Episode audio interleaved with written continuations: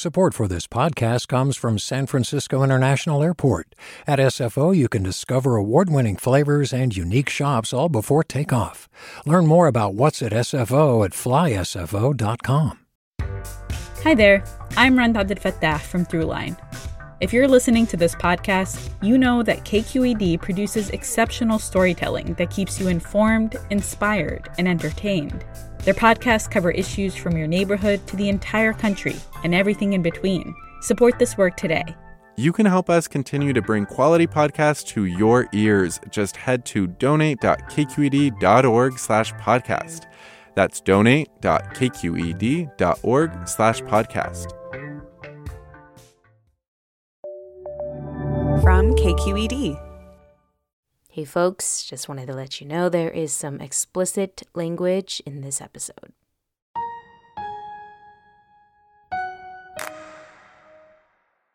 I'm Ericka Cruz Guevarra, and welcome to The Bay, local news to keep you rooted.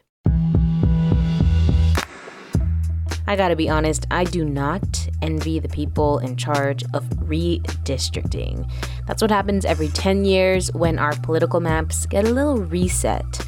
It's a process that should be about creating a fair, equitable representation in local government. But it's really freaking hard to do.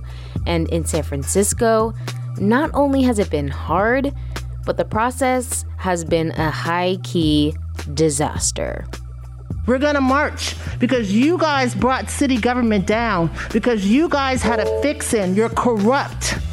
I don't care what you say, this whole process was corrupt. And shame on San Francisco. Today is the deadline for the San Francisco Redistricting Task Force to approve the city's new political map, and they do not have one. So, today, what's so controversial about the maps being drawn and how the process fell completely apart?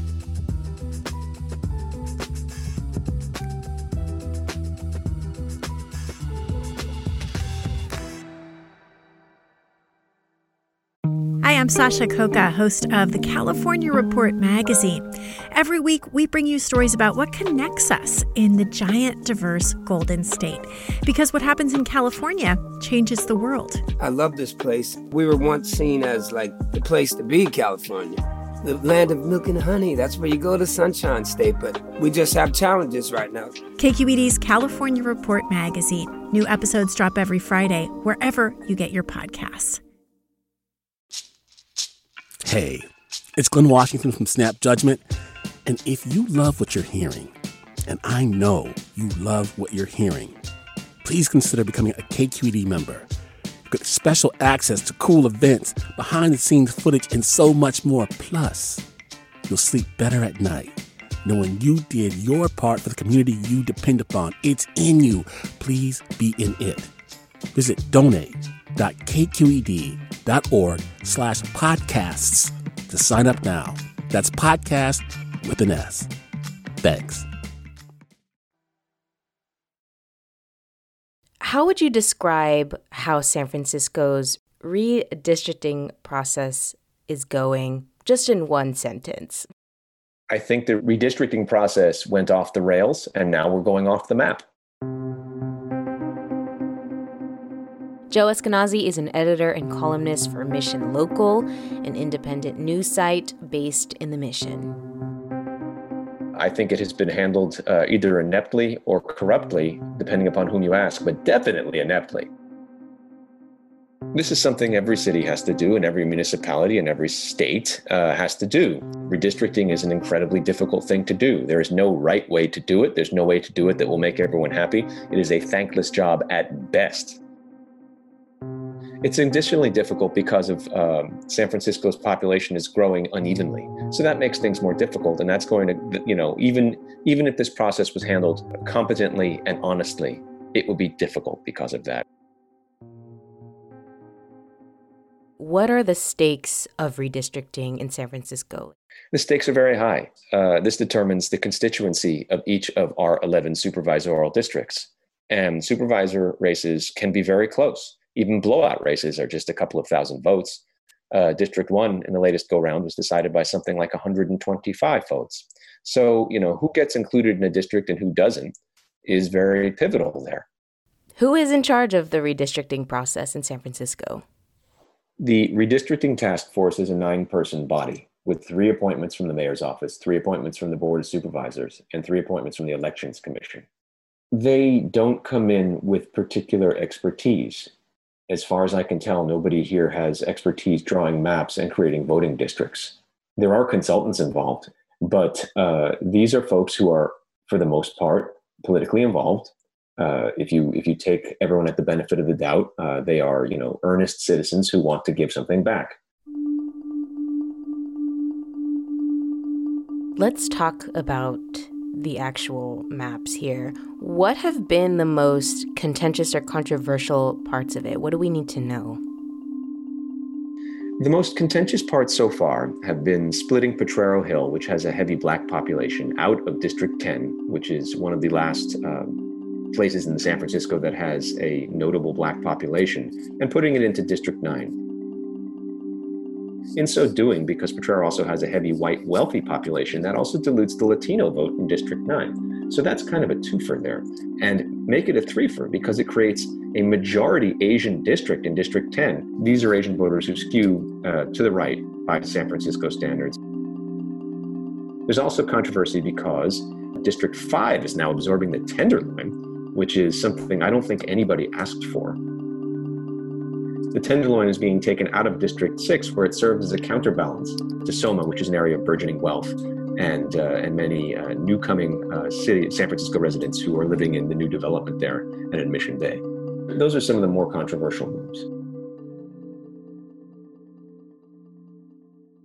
So, who is so concerned about what happens to these neighborhoods specifically? What have they said about why they're so concerned about this? Many of the communities of color and the people representing uh, LGBTQ uh, communities. Because when we were talking today about dividing the Tenderloin from Central Soma, we're talking about splitting up the LGBTQ community that lives in the downtown Central City neighborhood. Market is actually the center of our neighborhood, much like Castro is the center of the Castro and the Mission is the center of the Mission. And, and by drawing that artificial line down there and separating our community, it's basically doing what this does. It seeks to diminish us, to divide us, and causes real harm to our community. Thank you for Thank sharing your comments, Mr. Bradford. Um, black people from the southeast of the city are particularly upset. I, I look at you all and just say, you don't care about black people. And you all have to live with this. When the Bayview decimates and we don't have no black representation, it's your fault. The Portola is not going to have a black representative. I brought hundreds of black people out of here. I didn't organize the whole time. And basically, black lives don't matter here. It don't. It don't. And, you know, in addition to these communities, these communities tend to vote progressive. And we could spend the whole show talking about what's a progressive and what's a moderate. but uh, when you take the age and the wealth and the renter status and the race of the new maps into question, I think it skews as a moderate friendly map. Not just moderate friendly, moderate incredibly friendly. And that is why people who line up as progressive are upset and concerned. So we know that the maps themselves have been controversial. What went wrong with this process? Too much time was taken before maps were produced that people could could get their their arms around. And the excuse for taking so long to create these maps was that public input was needed. But the public input that was received is not reflected in the maps that were created. So that has left a lot of people scratching their heads and getting rather angry. Then, when it came down to the actual nuts and bolts of meetings, there, these meetings dragged on forever. The structure of the meeting was such that they had public comment before they took action. So that ensured that you're taking action at, at ungodly hours two, three, four, five in the morning and doing it again and again and again. And maps were voted for and adopted. And people would think, well, we got what we wanted. And they would go home and then that vote would be rescinded. And they would wake up in the morning and see that uh, what they thought they had, they did not have. As the April 15 deadline got closer, the redistricting task force meetings got even more heated.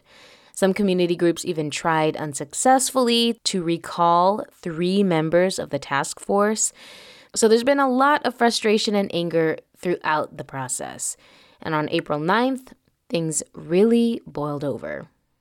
They know that that particular meeting on April 9th really really highlighted I think for a lot of people the breakdown in this process. What were commissioners debating in that meeting? After a controversial move to remove Potrero Hill from District 10 and swap it with the Portola, that move failed and a recess was called for at 1.30 in the morning. Why don't we move our cars, come back, pull up whatever you want to pull up, get a chance to think and talk for a minute, and then we'll come back. Okay. How, how many members need to move vehicles? Okay. Mr. Chair, are you calling a recess? Yeah, oh, yeah. I'm on the ramp right behind this car. We're in recess. Task Force member Pierce has told me that as Ditka Reiner left the room, that she got a phone call and put the phone to her ear. She then came back into the room a half an hour later and said she was confused and wanted to flip her vote, and she was accommodated. Nobody asked me anything. I mixed up the maps. And this led to four of the task force members walking out. Three, three of the four members phoned in and made public comment, which is unusual. Thank you, Jen Say, for sharing your comments to the task force. Could we get the next speaker, please? Raynell Cooper called in and said he was duped. Hi, um, yeah, it's Raynell. And he said it wasn't the process that he signed up for. And he said that that wasn't clear to him until that moment. Uh, I, I, didn't leave because of the content of the vote. I think it's it's it's clear that the process um, this process has been compromised, and it's really heartbreaking. Task Force member J. Michelle Pierce was more forceful. I cannot believe that y'all just put a shotgun to the heads of all of the people who really need government in order to survive. She she accused her colleagues of being bought and paid for and alluded to uh, a grudge. And it's very hard at this point not to see that illusion being a grudge that Mayor London Breed holds for this board president, Shamann Walton. That is the allegation it appears she was making in veiled terms. Nothing about you guys is genuine. This map is indefensible. It's indefensible to the commissions and offices that appointed you. It is indefensible to the legal system. It is indefensible to society. And God protect your souls because it is morally indefensible. I yield the remainder of my time. Thank you very much, Mr. Finally, task force member Jeremy Lee uh, excoriated his colleagues. Members, oh, members. you know who this is. He said, You disgust me. You are spineless. You are sellouts. Made a fellatio analogy that his colleagues were taking it essentially. Each one of you have gotten on your knees for Marjan Philhour, Byron Philhour, Mary Jung, Sean Elsbernd, and London Breed and asked, How deep?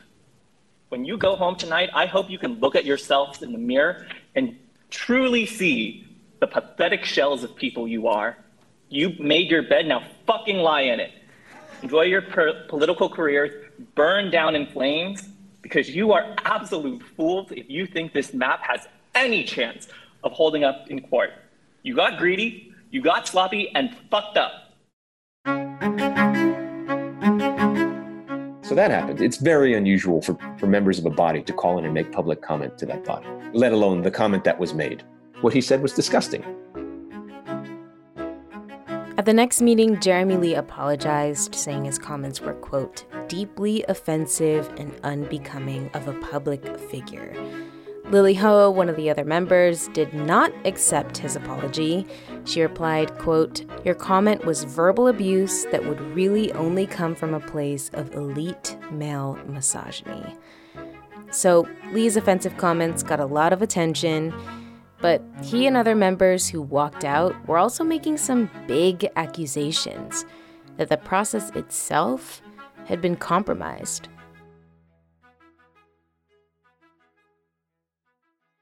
Joe, I know this really bizarre chain of events has led some people to question whether there's actually been outside influence on this redistricting process. There's still a lot we don't know, but I know Mission Local actually broke a story about this on Wednesday afternoon involving the chair of the redistricting task force, and that's Reverend Arnold Townsend. What do we know about that? Multiple on the record sources claim that Townsend told them that he was being pressured.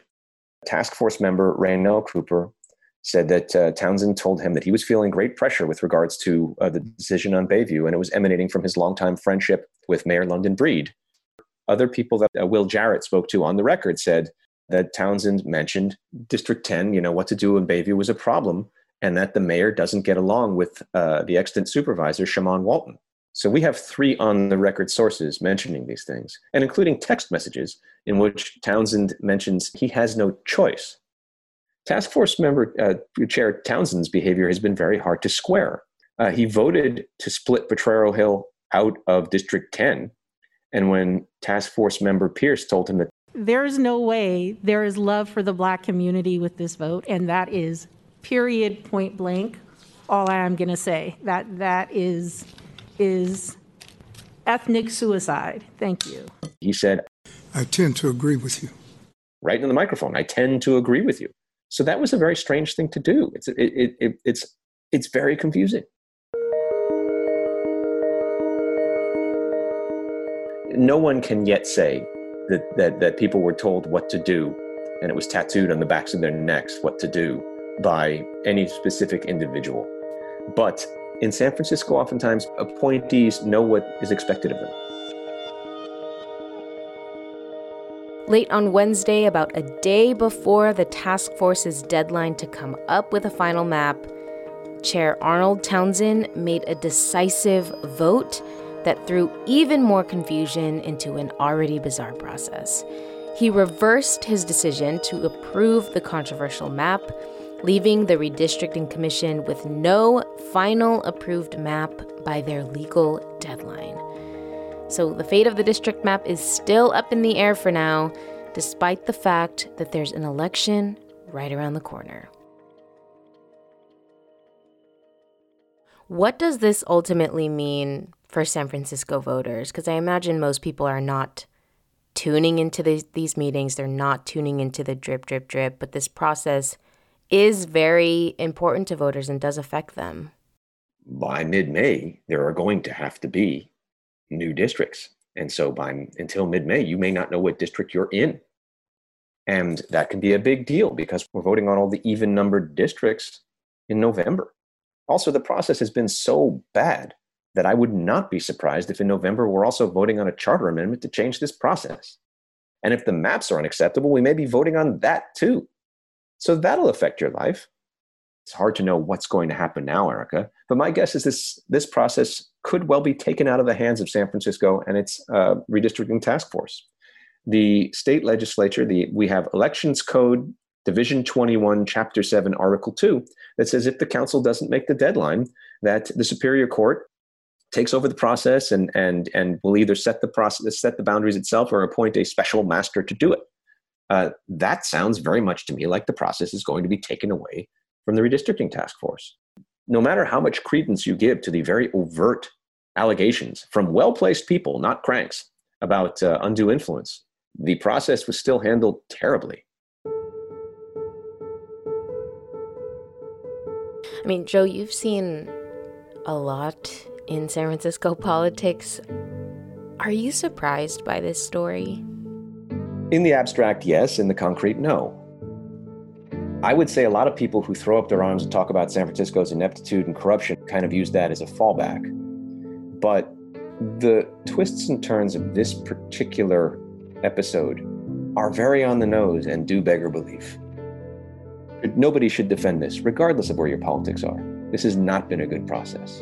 And, and, if, and if they created the most liberal of liberal maps, liberals should not be pleased if it was done in an untoward way a city has to work to a certain extent. You know, you have to keep the lights on, and we're not doing that.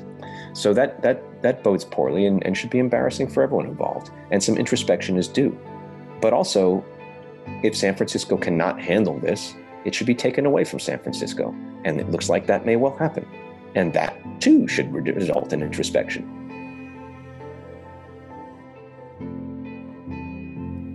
Joe, thank you so much for helping us wade through this story, for breaking it down. Really appreciate it.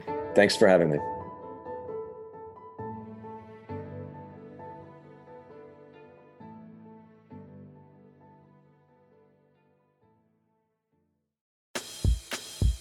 Task Force Chair Arnold Townsend has scheduled another redistricting meeting for April 21st. But now that the task force has blown its deadline, it's still possible that some kind of legal action will follow. That was Joe Eskenazi, editor and columnist for Mission Local. You can find Joe on Twitter at EskSF, that is E S K S F.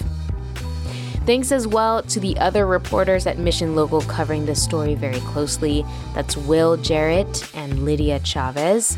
For more hyperlocal coverage of these hours long meetings, y'all, please support and follow the folks at Mission Local. I'll leave you some links to their coverage of this issue that I've been reading in our show notes. This episode of The Bay was once a 36 minute conversation chopped down by our editor, Alan Montecillo. Producer Maria Esquinca waited through hours of redistricting commission meeting tape for this episode. She scored this one and added all that tape to bring us inside of those meetings. The Bay is a production of KQED in San Francisco. Gerald Furman is our podcast engagement intern. Jessica Placzek is our senior editor of podcasts. Kyana Moghadam is our senior producer. Jen Chien is our director of podcasts. And Holly Kernan is our chief content officer. I'm Ericka Cruz Guevarra. Thank you so much for listening to The Bay. Till next time, y'all.